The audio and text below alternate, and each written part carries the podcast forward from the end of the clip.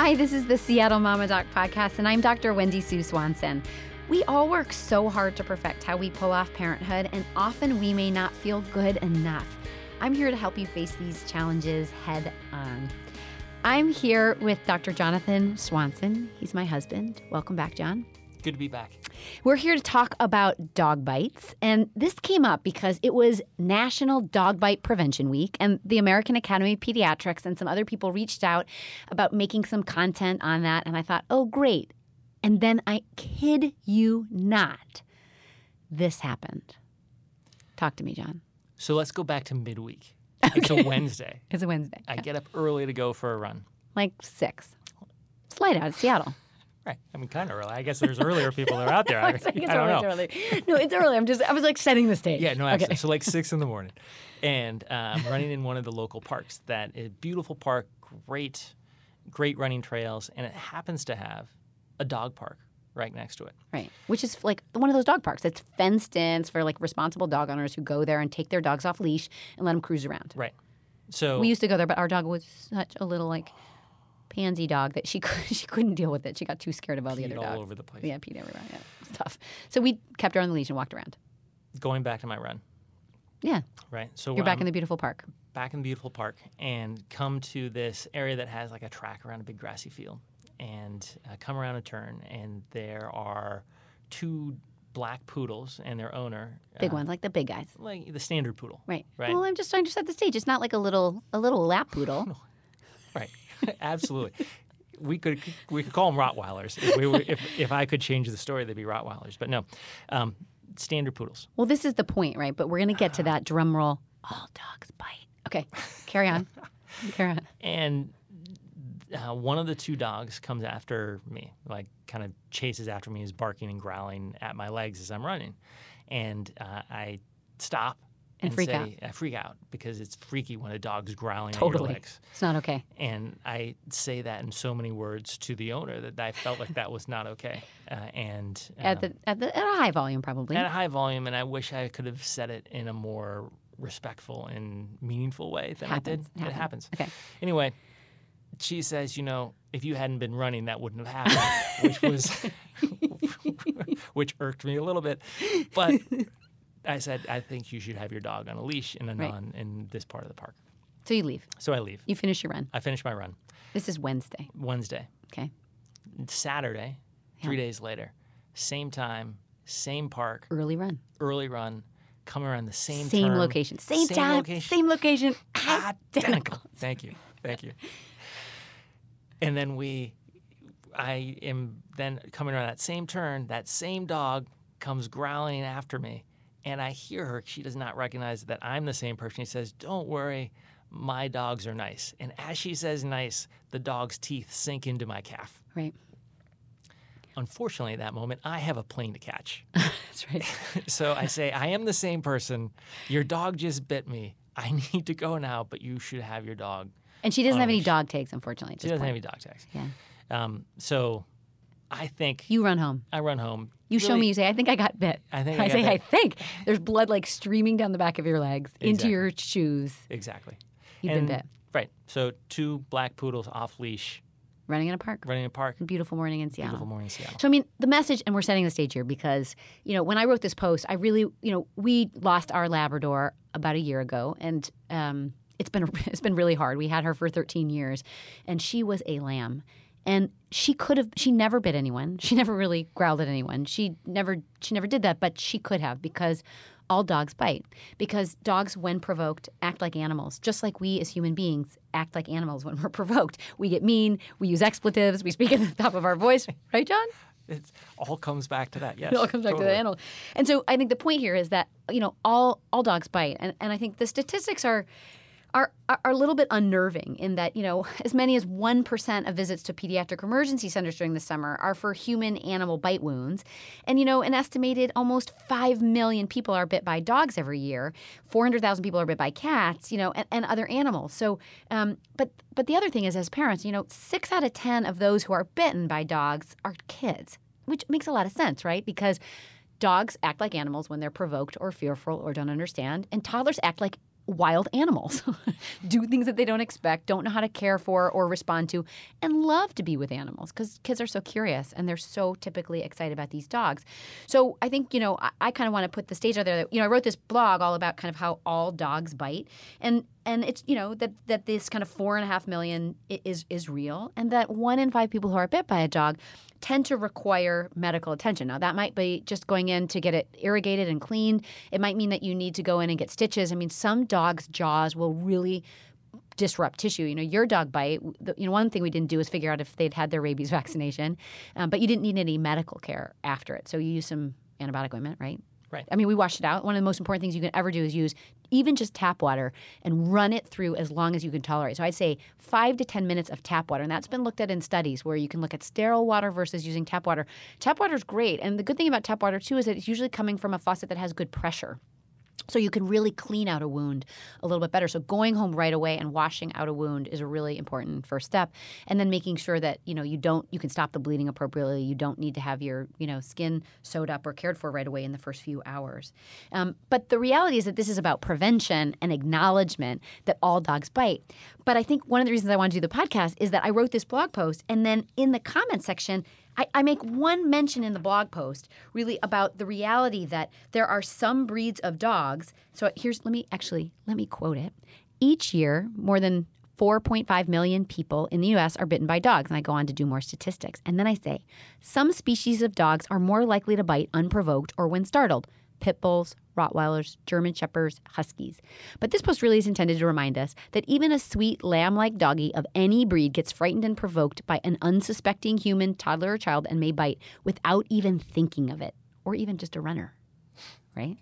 Um, and I got a lot of flack, and I had to stand by this data quite a bit in the comment section because people get really mad when you talk about dog breeds. And I understand it because we love our dogs. We know there are even health benefits to dogs. Even a 2015 study in JAMA Pediatrics found that exposure to a dog during a baby's first year was linked to a 13% lower risk of asthma.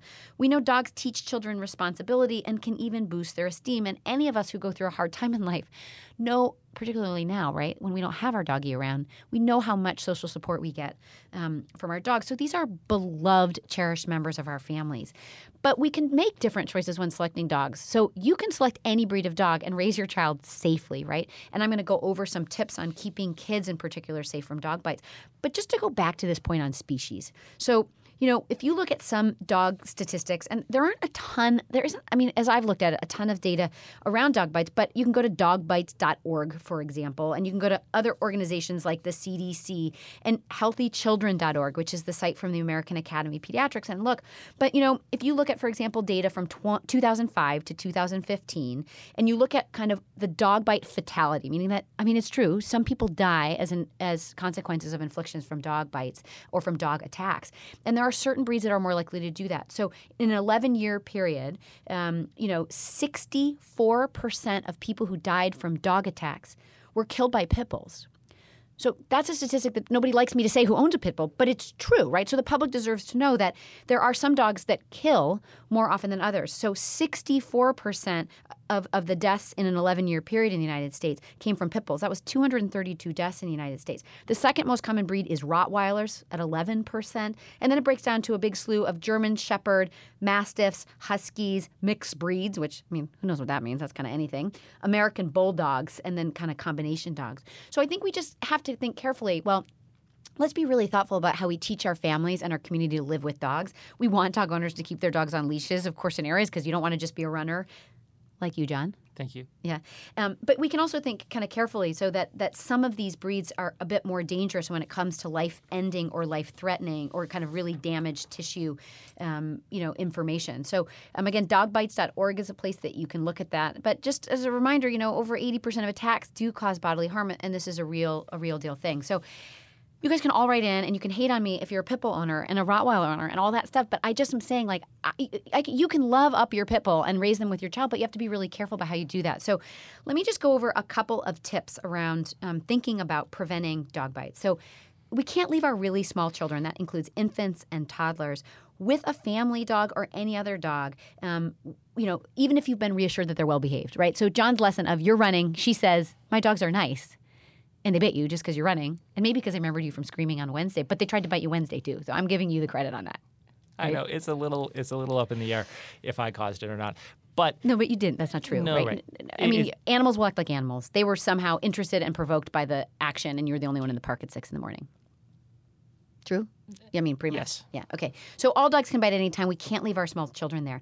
We have to teach our kids. This is at home and anywhere else. Permission before petting a dog. So, you know, it's it's more threatening to a dog to pat them on the head. I remember when I learned that. I think when I was in residency, believe it or not, than it is to go for a dog underneath their jaw. You know, it's just like if you can't see something on the top of your head, it's really alarming, and, and dogs respond to that. So, teaching our kids to first ask permission before they pet a dog because some dogs don't like to be pet and approached. And then making sure after they get permission to do that that we even teach our kids because some pet owners don't know that to really approach the dog underneath their underneath their mouth and on their neck before touching a dog's head so that they're not as startled and we're not as threatening.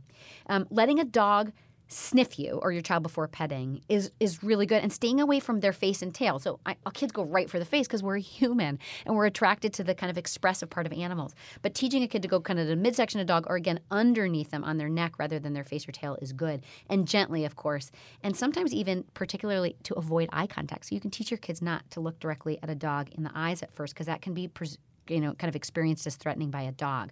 The other thing is like the right time, right? So the right approach, getting permission, but the right time. So not bothering a dog that's sleeping, eating, or or taking care of their puppies because everyone wants to be a mama bear, even a mama puppy, and a mama dog. So making sure that we, kids know that, that those situations are more likely, you know, to cause a dog to act aggressively. Um, next, you know, never allow your child to run past a dog. So this brings up what happened to John right? I mean, that running, oddly, is really provoking and tempting for a dog to pursue you. And the pursuit is kind of a game, maybe, to a dog, but a dog may use its jaw to play, to interact, and to engage. And so we have to teach our kids and our adults to not run past dogs who are on, not on leashes. And that sometimes, right, we get stuck in these situations where they are. I was attacked by a German Shepherd when I was in Thailand on vacation once. So I just want to say this is coming to this next point of what to do when it happens. So when I was attacked by a German Shepherd in in Thailand, I was on a run, and I think I'd gone into a community where this was a guard dog, and clearly the guard dog did not know me, and um, jumped on me from behind, and I curled up into a ball, and I did not um, get bitten. But teach your child that if a dog's behaving, this, these are some um, tips that we've um, used from the American Academy and from other folks. But teach your dog if if um, they're behaving, teach your child, excuse me, if a dog's behaving in a really threatening manner, that like if it's growling or barking, to avoid eye contact, to back away as slowly as they can. And then if your child gets knocked over, we really need to talk about curling up in a ball and protecting your eyes and your face. So, um, you know, we, we really we can get attacked, we can get bitten, and knowing all of that, the asking permission, knowing when dogs can be provoked even more, which is when they're you know occupied or maybe experience more threat when they're caring for puppies or they're eating, and then learning really that um, going really slow, and if something's going really bad, curling up in a ball. Which I could have done, Well, but, but, but but I wasn't at that spot yet. Yeah, yeah, yeah, yeah. So, um, just really quickly, treatment for dog bites. You know, if you get bit again, it's washing it out really quickly, calling a pediatrician or a family doc. You might want some antibiotics and to update on a tetanus shot, and you may need to really talk about rabies shots if the dog is not documented. And of course, call 911. You know, if you're bleeding really heavily, because dogs can cause severe injury, and certainly there are dog attacks and dog injuries that lead to death in this country. And again, six out of ten of those bitten by dogs are kids, so it's more relevant in some ways for us to all be vigilant, but to really teach our kids. Johnny, thanks for joining and sharing your story about the dog bite. Thanks for having me. yeah. Um, I hope this helps you this summer when out and about with dogs, and I hope um, this will help us all feel more comfortable living in this environment with these beautiful pets. The reality is, parenting is a high stakes job, but the good news is, you've got this. Thanks for listening. The Seattle Mama Doc podcast episodes air every single week. I'm always interested in hearing what you have to say, what was helpful, and what you want to learn more about. Reach out to me on Twitter at Seattle Mama Doc, on my Facebook, Seattle Mama Doc, or at seattlemamadoc.com. Tell me what you want to learn, tell me if you want to join me, and point me to experts you'd love to learn more from.